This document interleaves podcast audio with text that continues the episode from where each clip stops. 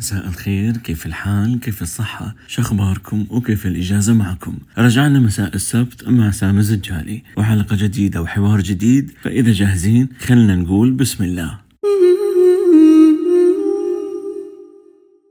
لوهلة خلينا ننسى كل شيء من حولنا وخلينا نوقف قدام المراية ونسأل أنفسنا يا ترى هل حياة اليوم مثل ما كنت مخطط لها زمان؟ هل أنا اليوم مرتاح في موقعي واسمي وشخصيتي؟ هل أموري مترتبة بحيث أقدر أنتقل للخطوة القادمة وأضيف إنجاز جديد لحياتي؟ الإجابات ممكن تختلف باختلاف ظروفك وخططك لكن الشيء الوحيد يلي نحتاجه كلنا اليوم المصارحة مع الذات علشان نوصل لمرحلة المصالحة مع الذات والمصارحة غير ممكنة من دون الحوار الحوار يلي تبدأ مع ذاتك وتتقبل واقعك ثم تبدأ من موقعك بحل مشاكلك فتتقدم لقدام وتحقق يلي طال انتظاره هم. الكلام سهل صح؟ لكن لما نيجي للتطبيق الواحد يشعر بأنه عاجز صح ولا لا؟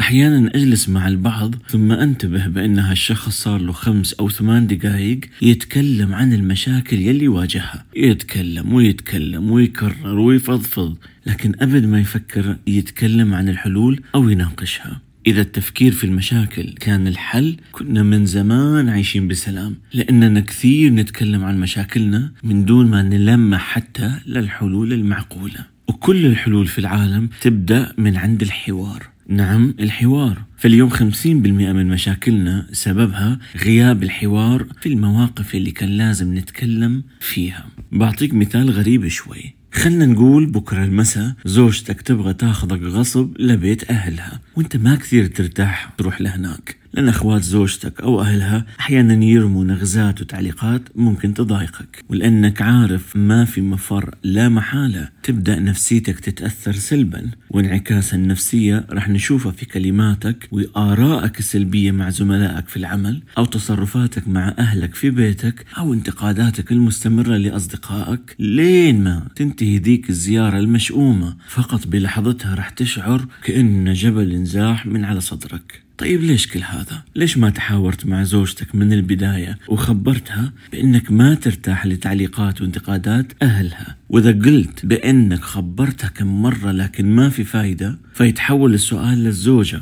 فنسألها ليش ما تحاورتي وكلمتي أخواتك عشان ينتبهوا بأن الشمق متحسس شوي؟ وإذا الزوجة قالت يا دكتور أنت ما تعرف أخواتي لو خبرتم كذا والله راح يزعلوا ويتحسسوا هم كمان. هنا أنا راح أطلب منك تسألي أخواتك ماذا لو في تصرف خارج من أبو عيالي يضايقكم؟ تعتقدوا هل راح أسكت أم راح أكلم زوجي بشكل دبلوماسي؟ لأنه بالنهاية ما أبغى حد يتضايق. بالله وين الغلط بهالكلام أو بهذا الحوار؟ سواء بينك وبين زوجتك أو بينك يا أختي وبين أخواتك. وين الغلط؟ لذلك أريدك دائما تتذكر هالعبارة. كل حلول الدنيا تبدأ من عند الحوار. ويا أخوي لو ترجع لمواقف كثيرة في حياتك راح تكتشف كيف الحوار المباشر مع الشخص ساعدك في تغيير فكرتك عنه. فمثلا يمكن كنت ماخذ فكرة خاطئة عن أحدهم لكن أول ما تكلمت معه وحاورته تغيرت فكرتك عنه وعرفت بأنك كنت غلطان في حكمك عليه. خليني أخبرك عن موقف كان الحوار هو المنقذ من الكارثة.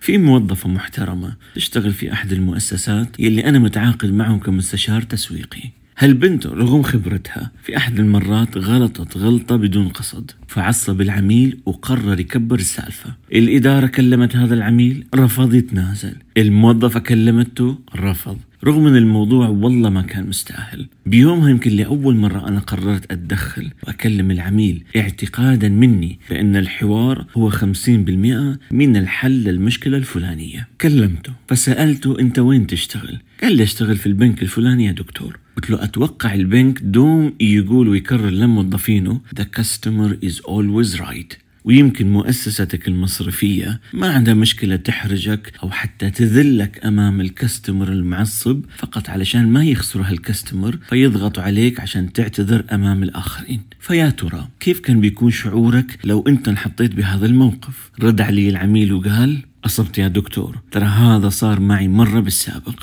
والبنك خلاني أعتذر وأتأسف من العميل رغم أن الخطأ كان خطأه هو لكن رموها علي أنا المسكين هنا قلت له بالله عليك هل يرضيك تسبب نفس الموقف مع شخص آخر؟ وهل يرضيك لو أخوك أو أختك يشتغلوا بمؤسسة أخرى وأروح أنا أسبب لهم هذا الإحراج والضغط؟ إذا لا فكيف ترضاها لأخوات وبنات الآخرين يا أخوي؟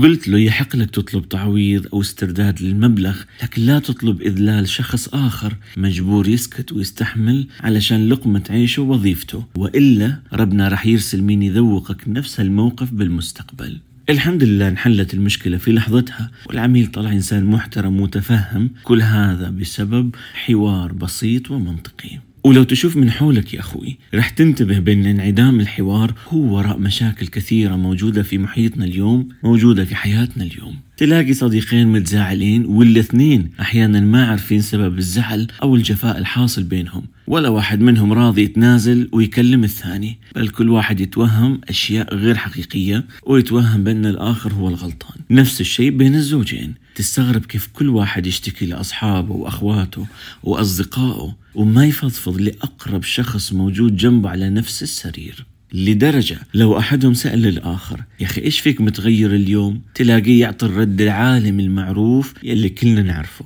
ما فيني شيء. لذلك يا أخوي لو كنت مستلف من أحد لا تتهرب منه من اتصالاته بل تواصل معه وحاوره وخبره ولو بمسج. إنك ما قادر ترجع له المبلغ بهالفترة بسبب ظروف خارج عن إرادتك. ولو كنت متضايق من كلمة سمعتها اليوم بالدوام بس ترجع البيت ارسل مسج لذاك الشخص وخبره بأنك اليوم حزنت أو تضايقت على الكلام يلي سمعته. وتتمنى لو ما يتكرر ذاك الموقف لأننا كبار مثل ما قلنا. لما حد يطلب منا نتجنب الكلام المسيء ما نقعد نعاند بل مثل المحترمين نراعي بعضنا البعض. على الأقل على الأقل ابدأ بالحوار مع نفسك وصارح نفسك. اليوم أنا بشوف من أحد أسباب نجاحي في أغلب ميادين الحياة قدرتي أو اندفاعي نحو الحوار بدلا من التهرب منه.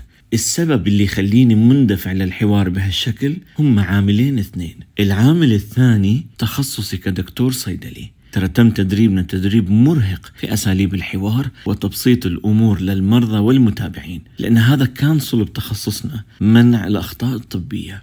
العامل الأول واللي أنا أعتبره الأهم جدتي الله يحفظها. ما راح أنسى لما كانت تشرح لنا الآيات القرآنية من باب القصص والتبسيط. فكانت تخبرنا باستمرار عن واقعة حصلت في السماء قبل ملايين السنين وكلنا يمكن نعرفها. لما إبليس اللعين تمرد على أوامر ربنا سبحانه وتعالى فأبى أن يسجد لآدم. فكانت جدتي تقول بهاللحظة رب العالمين كان قادر يخسف بكل الكائنات والمخلوقات ويرميهم بجهنم. مش هو خالقهم مش هو قادر على إنزال العقاب عليهم. طيب إيش صار بلحظتها؟ ما منعك أن لا تسجد إذ أمرتك. ربنا سبحانه وتعالى بدأ بالحوار. يا أخوي هذا رب العالمين يفعل ما يشاء القادر على كل شيء لكنه بدأ بالحوار.